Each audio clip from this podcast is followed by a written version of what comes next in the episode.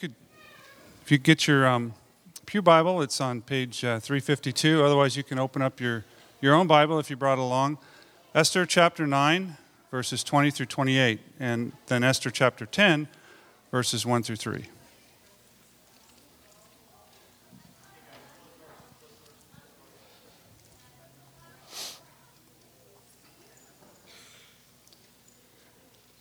Mordecai recorded these events, and he sent letters to all the Jews throughout the provinces of King Xerxes, Xerxes, near and far, to have them celebrate annually the 14th and 15th days of the month of Adar, as the time when the Jews got relief from their enemies, and as the month when their sorrow was turned into joy and their mourning into a day of celebration.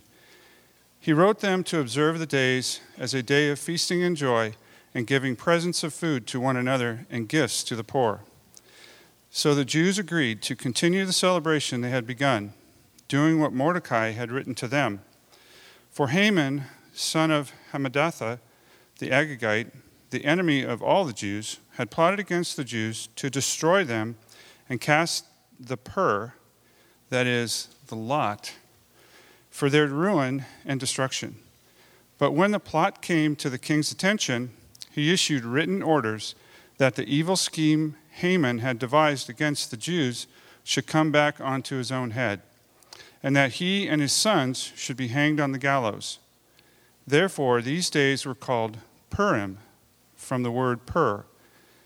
Because of everything written in this letter, and because of what they had seen and what had happened to them, the Jews took it upon themselves to establish the custom that they and their descendants and all who join them should without fail observe these two days every year in the way prescribed and at the time appointed.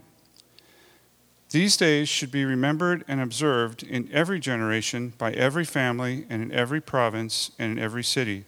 And these days of Purim should never cease to be celebrated by the Jews, nor the memory of them die out among their descendants. Let's move to chapter 10, verses 1 through 3.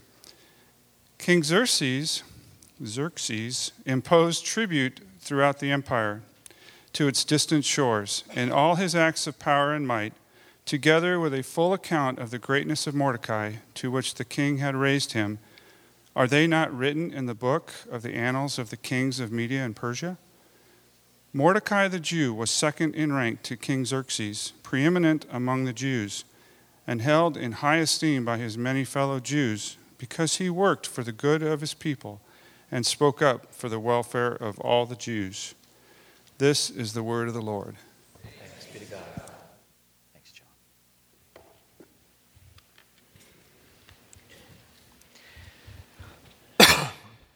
what we heard John read from chapters 9 and 10 in many ways are um, not only the conclusion of the story of the book of Esther, but also kind of giving us the context for how Esther has turned into an annual celebration among the Jewish people known as Purim. Many of you may have been familiar with that celebration, but if not, this is the, the context of why that continues to be celebrated and, and what is involved uh, with that celebration outlined for us in these chapters.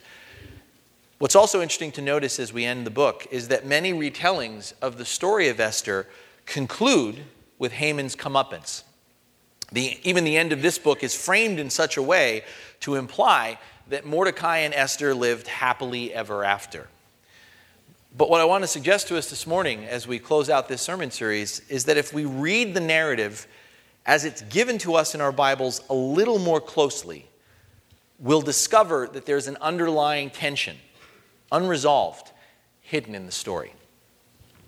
To appreciate the subtlety of this tension this morning, we're going to actually have to hit rewind and go back to where we left this story at the end of last Sunday. Actually, we have to go back a little further than that to catch some of the subtleties that we might have missed last time around. So let's return to the moment in the story. If, you, if you've read this before, let me set the stage for you. When Esther finally provides full disclosure to King Xerxes that she and her people are living under a death sentence thanks to Haman. Now, I don't know if you, if you caught the implications of what happens next when she does this. At that second feast that she has, she finally tells the king. And when she tells the king everything, we're told that Xerxes leaves the chamber. He gets up and leaves the chamber in anger. Now, when Xerxes leaves the chamber in frustration, I want us to see that it's not just because he's surprised. It's not because he doesn't know what to do. You see, Xerxes leaves because he's been manipulated. He hadn't known his beloved queen was a Jew or that Mordecai, whom he's just celebrated for saving his life, was also a Jew. But at the end of the day, it's important we recognize this. King Xerxes had ultimately given his prime minister, Haman, permission to write the terrible edict that condemned the Jews, all of them, throughout the Persian Empire. Xerxes has indeed, much like at the beginning of the story, been the victim of yet another conspiracy. But this conspiracy has an ironic twist. He's been conspired against by his own law. The law that he controls, the law that he authors, has been turned on himself. The king has been bound by his own law, and in so doing, he signed the death sentence, the death warrant for his own wife. The challenge as he leaves is how, as the king, to deal with this situation without losing face.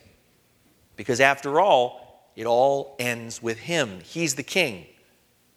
But if you remember this story, and maybe you don't, you, you, we, again, we miss it. The king, in the midst of his dilemma, has Haman solve the problem for him. You see, the moment that the king leaves and goes out of the chamber, Haman should have gotten up and left too. Because another very, very important part of Persian law was that no one was allowed to be alone in the harem with a woman except for the king. Haman should have left the chamber when Xerxes did, but let's be honest, let's go back and realize that Haman was kind of caught between a rock and a hard place in that moment. In the midst of that second dinner, it's Esther, Xerxes, and Mordecai. That's it. And Esther has revealed that death is coming for her and her people, and Mordecai and Haman is responsible. And so Haman, in the midst of seeing the king get enraged, does he follow the king out who's furious at him? Does he go out with the king when the king's basically going to take his head off? Or does he wait until after the king leaves, leaves then, but then basically acts as though he's guilty as he's charged? So Haman, in a, in a moment, in a flash, does the only thing that he can think of doing, which is to fall on the bed before Esther and beg for his life because he knows he's done for. But the minute that he makes that choice, not to leave and in fact to fall on the bed, Haman gives King Xerxes exactly what he's looking for. Because what Haman does in that moment by not leaving and by falling on the bed by the queen is actually such a huge affront, it's enough to condemn him to death. And so Xerxes can come back in and deal with Haman without any embarrassing reference to the law. Do you notice in the story that there's no mention given to the law? Haman is dealt with because of how he acts towards the queen. And so the story goes on, and this is where we left last week. Yes, Haman's been dealt with. Haman's gone, but what kind of sits there is the evil that he set in motion still has this momentum. Nothing has ultimately changed. It's the third month, there's nine months to go, and the genocide is going to begin for the Jews. I mean, what I want you to see is that Xerxes in the moment basically ignores the real problem. He almost acts like it doesn't exist. If you pay attention in chapter 8, his anger seemingly has more to do with the affront to his honor than it has to do with the overall plot to annihilate a whole race of people. Because when all is said and done, he does nothing, says nothing about it. The king's decree, orchestrated by Haman, remains in effect. It's Esther who has to come again and plead for the life of her people. And when she does plead again, if you go, were to go back and read in chapter 8, when she does plead again for her people, uh, one way to read how Xerxes responds to her is kind of like this Xerxes basically says, Look, I took care of your enemy for scheming against your people. I've given you and your family all of his money and his estate. What more could you possibly want? The implication being, you and your uncle are safe with me, so leave well enough alone. What's going on here? Why doesn't Xerxes act like a king? You could miss it because it's only in one verse that comes up later. Why doesn't Xerxes do anything? Xerxes gives us the reason much later when he tells Esther that according to Persian custom, no document written in the king's name and sealed with his ring can be revoked. So, what I'm wanting you to see, the tension here, is in other words, what we confront today at the end of Esther's story is the power of the law. Xerxes' hands are so tied by the law of his own empire that if we continue, as you continue on in this story, his hands are so tied, the best solution that he can come up with is just to write another law. To write another law, a policy of self defense. This new law grants the Jews the right to assemble and protect themselves. This, this new law is, is basically trying to, in some way, counteract the old law because the old law gave the enemies of the Jews the right, the king's permission to destroy, kill, and plunder and annihilate the Jewish people. But now the Jews are given permission to do the same to any enemies who choose to attack them. Basically, they can legally protect themselves by killing those who attack them without any recourse. They're also given in this law the right to plunder their enemies. And just like the first law, this new law that gives the Jews the legal right to protect themselves is written out and hand delivered to all 127 provinces throughout the Persian Empire, going from India to Ethiopia. Now, does that seem like a very satisfying conclusion to you? I mean, I, I, I, I, don't know, maybe for some of us it is, but I want us to sit here for a second because I think that what happens here is we come to the conclusion of Esther, we're ending where we started. We're observing the power and might of a king, except now, at the end of the story, we witness the weakness of a king before the law. The law which must be fulfilled, the law which demands death. The only human solution, as I said, the best they can do, is to write another law to counteract the first one with equal force. And we're told that when the day finally comes, when the two laws meet together, we're told that the Jews only killed those who attacked them, only the men. No women or children were harmed. We're also told that the Jews did not plunder, even though they had a legal right to do so. And this is all great. This is all, I mean, wow it's framed in such a way as to say, look at, look at how great it turned out. But what I want us to see, beloved, if we read deeply, this new law is still like the first one. It's based on death. It's a law based on retribution. It's a law that basically, I can't think of putting it any other way, it's a law that basically sanctions a holy war. We're told in the book of Esther that the total number slain when the day comes is 75,000 people. 75,000 people. Now, when we think about the million or more that possibly could have been slain by the first law, we may say, well, you know, it's, the, it's not bad. But it's, again, the lesser of two evils. It's the lesser of two evils. We, we, we, we just kind of breeze by 75,000 die, and, and maybe get, compared to the million or so that would have been killed, it is a, a, a better number. But tell that to one of the, the families of the 75,000. Tell that to one of the ones who lost someone that day. And what's disturbing, and, and that's why I had John jump to the end of chapter 3, is the end of this just jumps, basically, the way this ends is everything went back to normal. There was a holy war, 75,000 people died. Everything went back to normal. Same old thing as before. It's really quick. You probably missed it. It's business as usual in the Persian Empire. And you know how you know that? Because King Xerxes raises taxes. Everybody pays tribute to King Xerxes. Just another day in the empire. Beloved, we come full circle at the end of this story to see that the emperor has no clothes. That's what I want you to get. There was a promise given earlier in this story, and it's a promise that remains unfulfilled. Do you remember that promise?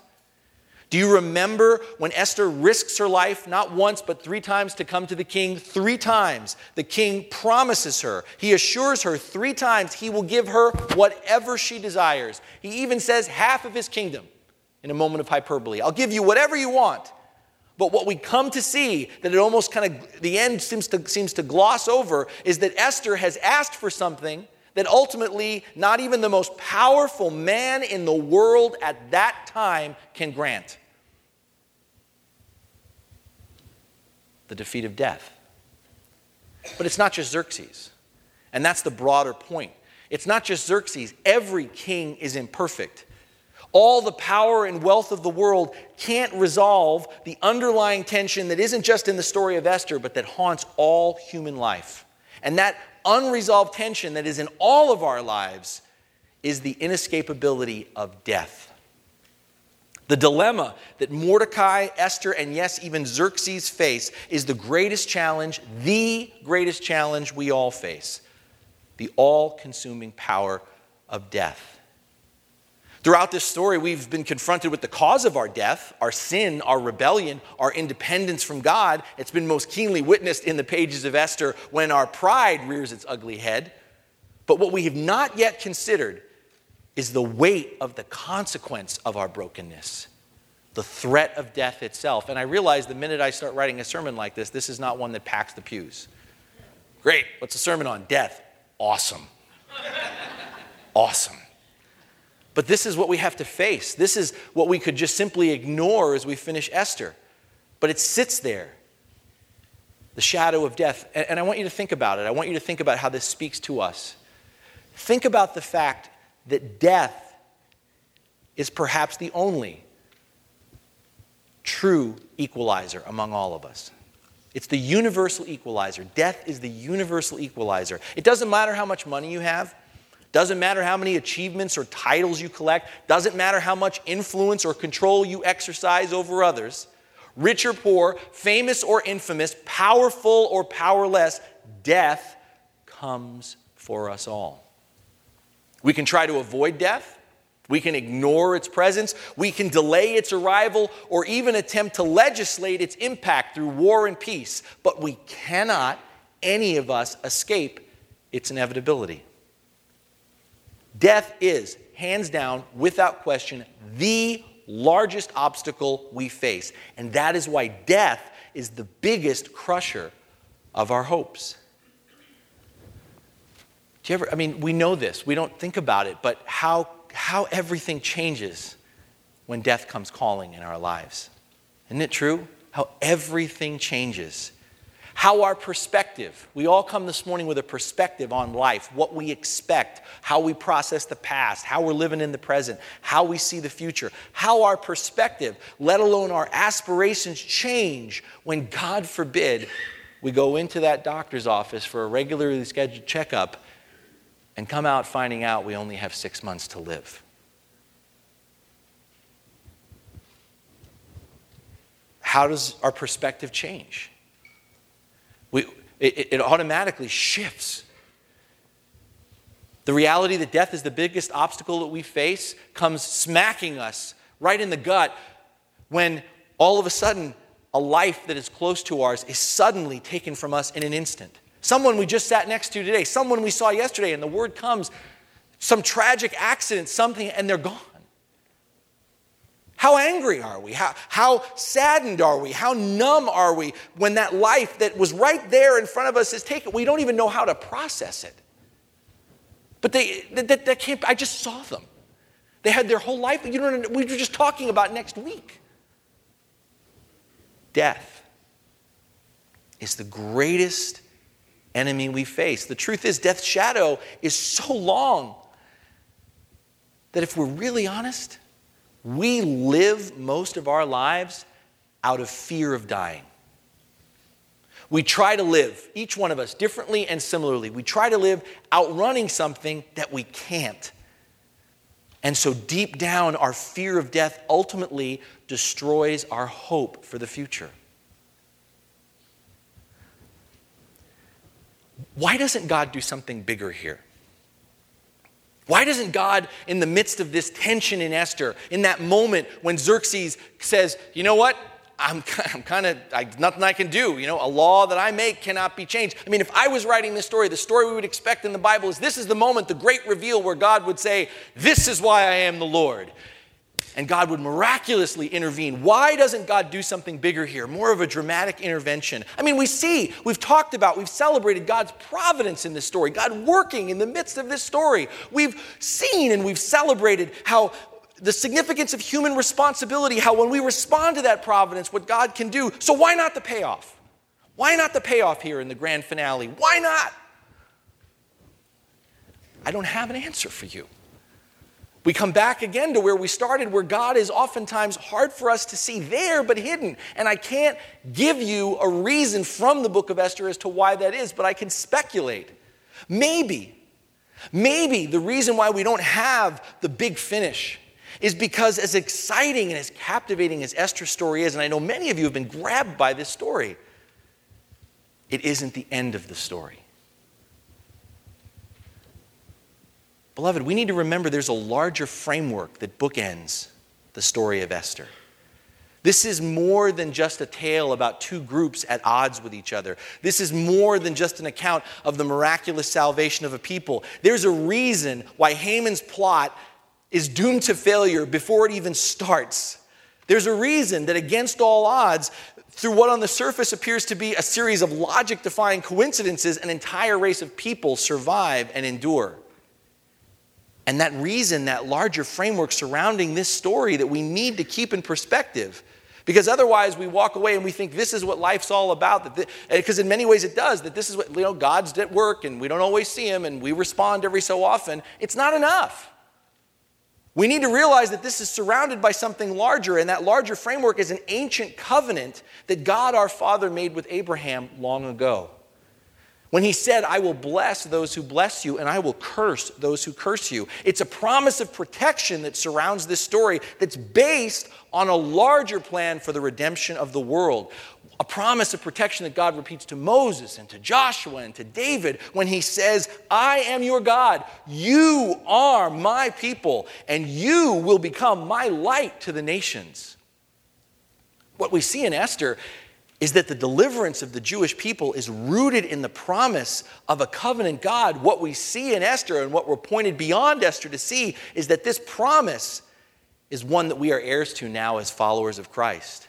And it's a promise based upon how Esther ends, that we need to capture the urgency of waiting and needing God to keep. We need God to keep this bigger promise.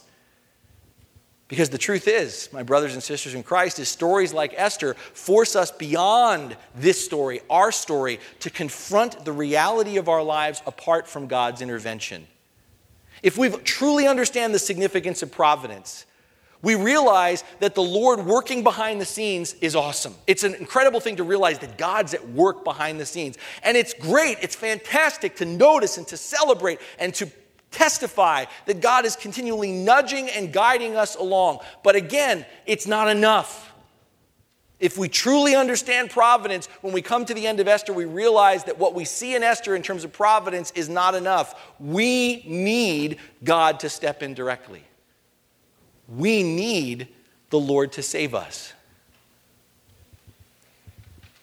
Back in the days of Esther, the, the times of the absolute monarchy, a king like Xerxes was often presented and perceived like a god who could do no wrong. This is part of why Xerxes has such a dilemma when Esther gives her reveal, because gods don't mess up. And we can look back at Xerxes and just see him in isolation. But what I want us to see, and why I keep singling him out at the end here, is that our political systems may be different, but we often hold our leaders and our governments today to similar standards. We expect them to be messiahs, we expect them to save us. And we get very upset when they don't deliver. But what we need to see here in Esther through Xerxes, who represents far more than this story, is that every earthly king, every president, every government that has or will ever come along inevitably lets us down because despite what we believe about them, or despite what they keep trying to tell us, they're not God. They are bound by the same law that we all are the law that demands death the law that we inscribe into our lives every time we depend upon our own humanity to save us. Because left on our own, and this is part of what we see in Esther that also reflects our life, left on our own, we can't imagine a solution, you and I, that goes beyond death. We can't imagine a solution that goes beyond outside the brokenness of this world. We can't imagine something that isn't tainted or corrupt, something that doesn't leave blood on our hands. We're so mired in death in our own day, like Xerxes, that our best solution to it as a problem is to figure out more efficient or less offensive ways to live in the midst of it. And we're very good at it. Beloved, every king promises what he cannot deliver. That's what I want to leave us with at Esther. Every king promises what he cannot deliver, except one. To me, there's something telling about the fact that we always seem to want our rulers and our governments to be godlike. Because I think, I don't care where you are in this, that means that deep down, the truth is we know that only God can save us. And He does in Jesus Christ. I want us, as we close out Esther, to think about Jesus in a way that perhaps we've never thought about or not spent enough time thinking about. Jesus is the only king who delivers on what he promises. Jesus is the only king who's ever carried the mantle of perfection, an unblemished track record of not falling into temptation or suffering from ignorance. Again, think about it. All other kings, all other rulers, how do they keep the peace? They keep the peace by blaming someone else. They keep the peace by finding a scapegoat, some group to pin everything on, someone or something else to take the fall for the imperfections and inefficiency of the empire. Do we not see this in our own nation? I don't care what political party you are, whatever political party you are, it's the other political party's fault. Whoever your representative, the person of choice, it's the other guy's fault. It's the other gal's fault. We are ripe with we make peace by saying, oh, not my fault, that's your fault. But our King, our Jesus, doesn't look for someone else to punish. Our King, our Jesus, takes the punishment upon himself. Our King becomes the scapegoat. Our King takes the blame. Our King lets us pin everything on him on the cross. All other kings, all other rulers, you know how they keep the kingdom running? They demand tribute. They ask you to pay taxes because that's what makes the kingdom go. But our King, our Jesus, is different. Our King, our Jesus, pays the wages of sin in order to build his kingdom on a new economy. Based not on what we owe, based not on deficits or fiscal cliffs, but based upon what we've been given to share with others. All other kings that we encounter, all other rulers, they promise justice and they bring justice based on retribution.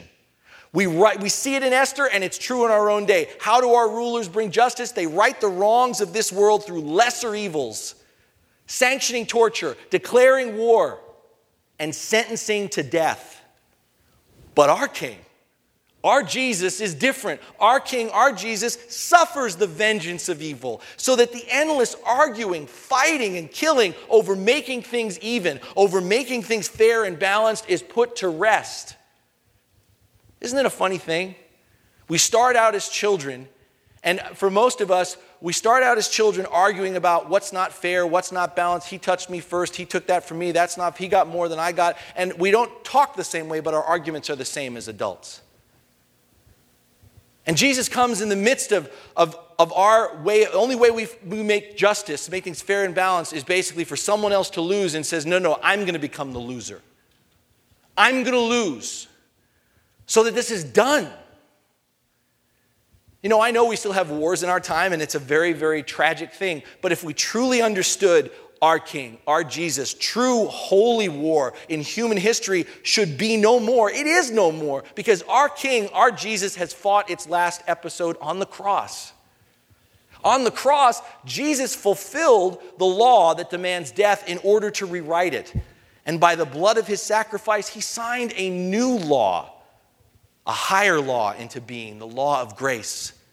And beloved, what we celebrate, what draws us here is that, that this law of grace is the more powerful law. Because this law is the only law that provides the power by which we can love our enemies. This law is the only law that provides the power by which we can forgive others as we have been forgiven. And when Jesus bursts from the tomb, that promise of grace becomes the law of the land because death's long-standing victory is ended. The law of grace is the most powerful law because it's eternal. It's born of the Holy Spirit and it's based on truth and love, and therefore it cannot be overruled. I know that I can see it, some of you are glazing over. I'm up here right now. Let me bring this down to earth for you. Let me bring it down to how you live every single day and how you interact with people. Let me bring it down to why this matters so much. We live more and more in a world that asks, why do we need Jesus? More and more people know plenty or think they know and ask, why do we need Jesus? When they look to other rulers, other answers. Why Jesus? Why do we need Jesus? And the challenge is, is that most of us, because we've grown up with it, because this is the limit of what we understand this incredible story to be, our response when the world says, Why do we need Jesus? is to say, Well, we need Jesus to forgive our sins. That's it. And I want to say amen, because absolutely, we need Jesus to forgive our sins. But, beloved, while that is true, what we're missing, what we're not saying, what we're not living is what is more important. What is even more relevant is that we need Jesus to conquer the law of death. We live in a world where people will debate you if sin even exists. They'll debate you what sin is. But I don't care who you are, no one can debate the inevitability of death. It's the equal equalizer, universal. And our gospel proclaims more than just the forgiveness of sins, it proclaims the defeat of death. It's kind of like this. Yes, Jesus forgives our sins. And when we understand that Jesus forgives our sins on the cross, we experience grace. That experience of grace is that release of all that guilt and shame in our lives. When we understand that God has forgiven our sins, all of that guilt and shame that we've had put on us or we've put on ourselves is released from us. We feel the release of that burden because Jesus takes all that that's been put on us and puts it on himself on the cross. And that is a powerful, transformative moment when you've experienced freedom from that guilt and shame. But the problem is, for many of us as Christians, that's where we stop. This is what I alluded to last week. We stop, and all of a sudden we feel so much lighter and free that we think that all it's about is what we've been saved from. And so, in the midst of this newfound freedom, we become strangely, ironically narcissistic.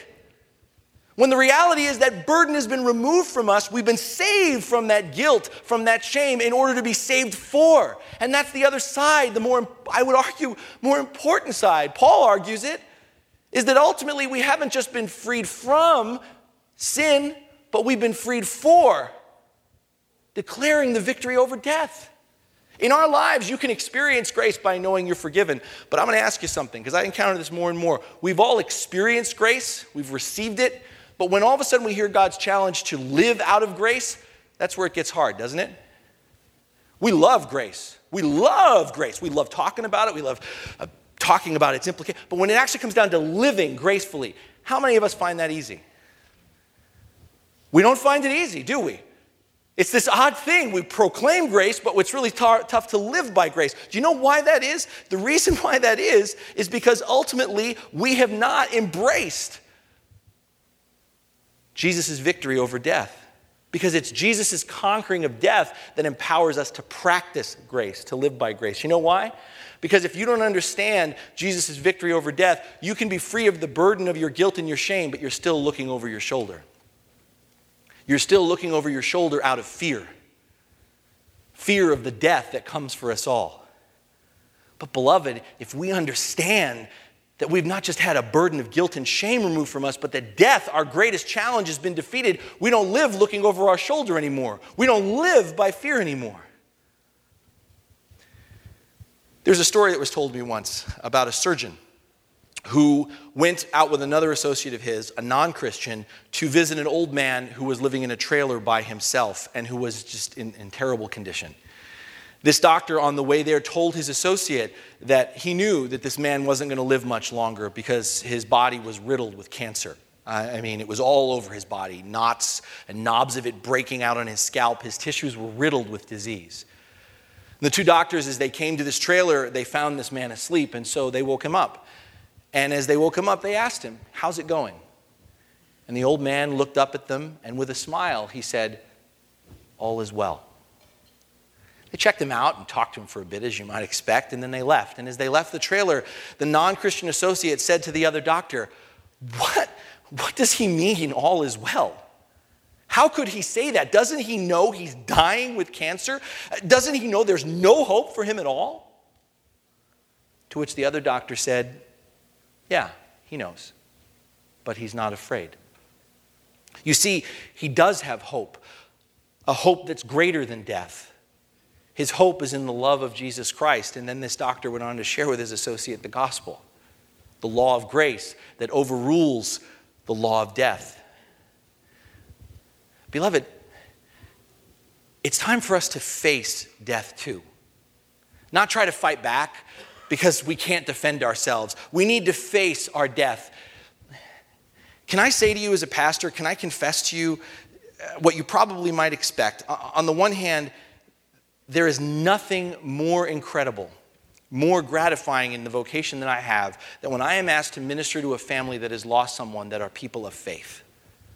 People who understand Jesus' victory over death, and in the context of, of a loss, have a cause for celebration, that their mourning truly turns into dancing. It is, an, it is a, an, a worship experience that if you have not had someday, perhaps you will. But on the flip side, it is so hard. So hard. There are times when I don't want to be a pastor, when I'm asked to officiate a service with a family that doesn't have anything that the loss is just a loss, that death wins. Death is all there is. I, I, it's so hard. But, it, on, but the thing I want to point you to is that is what's in the middle, and this is what's disturbing me because this is becoming more the norm for me as a pastor. Because I mean, on the one hand, as much as it's painful, I can understand the family that confronts death and doesn't have anything, how difficult that is. They don't, they don't have resources. They have, they don't believe. They don't. Death is it. So I don't like being in that space. I try to minister, but I get it. What I'm encountering more and more, and this is where I'm going with this, is when I engage in being asked to be a part of services for people who've lost a loved one, for people who are Christian, and yet they can't process the death that's in front of them. What I'm getting at is there are too many of us in the church who pay lip service again to this gospel, who say we believe that Jesus has forgiven our sins, but none of us are willing to face our death, to talk about it. And beloved, we of all people should be able to do that. The time for us to encounter the truth of the gospel is not in the moment reacting when someone finally passes from this life into the next. It's before. And yet we're not. I can't tell you how many Christians I encounter who it's like, it's like all of a sudden this defining moment, and that's not the time for it of do I really believe this? Because Jesus didn't does not give us this gift, this victory, so that we can have it in the last moment. It's a gift in the last moment if we embrace it, but it's not meant for the last moment. It's a gift that's meant to transform us and make us stronger now. We need to face our death. We need to face our death. And the, good news is the death that we face, thanks to, thanks to Jesus, is not the death we deserve. It's not the death that we fear. It's the death that comes from being under a new law. It's the death of our old allegiances. It's the death of our pride and our independence. We have to die to something lesser to experience something greater. We need to follow Jesus not only as he carries the cross, the weight and burden of our sin, but we actually need to keep following him as he does the heavy lifting as he's placed on that cross and confronts our greatest enemy, where ultimately our sin leads all of us death. We need to face our death in Jesus so that we can truly live through Christ. Because Jesus is the one king, the only king who can deliver on the promise of a new law, a law written in blood that offers a way through death, a law that offers grace. Which law are you living under? Which law are you living under today? Are you living under a law that brings fear? Is that what your life is built on? Are you living under a law that brings life? In which fear has no hold over you? What kind of king are we looking for for our salvation? Let's be honest. What kind of king are we looking for for our salvation? Are we still looking to the ones who can only deal and trade in death? Or are we looking to the only one who embraces death, defeats it, so we might live under grace? Beloved, we got to live out of the promise of this new law, the promise of grace. And you want to know the most, the most telling identifying marker if we're living out of the promise of this new law, out of the promise of grace? The most telling marker is if we're living that way, we will not live conservatively. We will not live conservatively. We will live with an eternal perspective. I grew up, I remember the first time I heard it, I thought it was the coolest thing. This Latin expression, you all know it, carpe diem. Right? Carpe diem means Seize the day. I thought that was the coolest thing. And, and it's out there, but if you really think about this really cool expression, what lies behind it is carpe diem, seize the day because death is just around the corner. And the translation of that is you go, you know what? Because if we say carpe diem, we, we live in the extreme, man. We're living life to the extreme. And that means bucket lists. That means self indulgence. That means maxing out the opportunities for ourselves. And on one level, that sounds awesome, but do you see the problem with that philosophy? Because fundamentally, we're not supposed to seize the day for ourselves. We're seizing the day still out of our fear. The Christian response, the Christian way to say carpe diem is to say, yes, seize the day, but seize the day not because death is just around the corner. The Christian says, seize the day not because it may be your last. The Christian says, seize the day because every day is building on the foundation of an everlasting life. That is a huge difference. Are you seizing the day because today might be your last? Are you living in fear or are you seizing the day because you recognize every single day is part of the foundation of an everlasting life? A life that goes with you. The Christian version of carpe diem changes what living to the extreme means. By all means, let's live to the extreme. If you're a Christian, I am telling you, you should be living to the extreme. Stop being conservative. But if you're a Christian and you're in Christ, living to the extreme is not about bucket lists and indulging yourself. Living to the extreme as a Christian means reckless generosity, boundless compassion, maxing out the opportunities not to serve yourself, but to love and serve others. When you're not looking over your shoulder in fear, you can do all things in faith and in Christ. There is nothing that's impossible for you. There's nowhere you can't go, nothing you can't do, because the greatest obstacle that we face has been defeated. Do we believe that? Will we live that way? The most influential man in the world, the king of one of the king of one of history's greatest empires, don't miss this, made a promise that he couldn't deliver on. Despite all his power, all his authority, he was still subject to the law just like everyone else. You are not subject to that law. You do not have the power and authority that he had, but you have a greater power and authority that is within you. And we are surrounded by rulers before and after Xerxes who are bound, they believe, by the same limits, unable to overrule the reign of death. But, beloved, we are not bound. And we need rulers, we need leaders who point us to that truth, to that reality. Because here's the deal every story, not just Esther, every story that we hear, every story in terms of our life is open ended. There is no satisfying conclusion to any story, there is no happily ever after until a new kingdom comes. But the good news, as we close the book, as we turn the last page on the story of Esther, is that we find ourselves beautifully, providentially led right into the story of Lent. The story of another king, a different kind of king. The story of a king who delivered on the covenant he made long ago with his creation. A king who, despite all his power and authority, chose to subject himself to a law that humanity could not fulfill. A king in the person of Jesus Christ who bound himself to the rule of sin and death in this world in order to f- fulfill the promise of a new law, one of grace. I should have waited till now. You better be here on Ash Wednesday. you better be here. If you mean what you say, and I mean it, and if you mean it, we need to turn our eyes towards Jesus.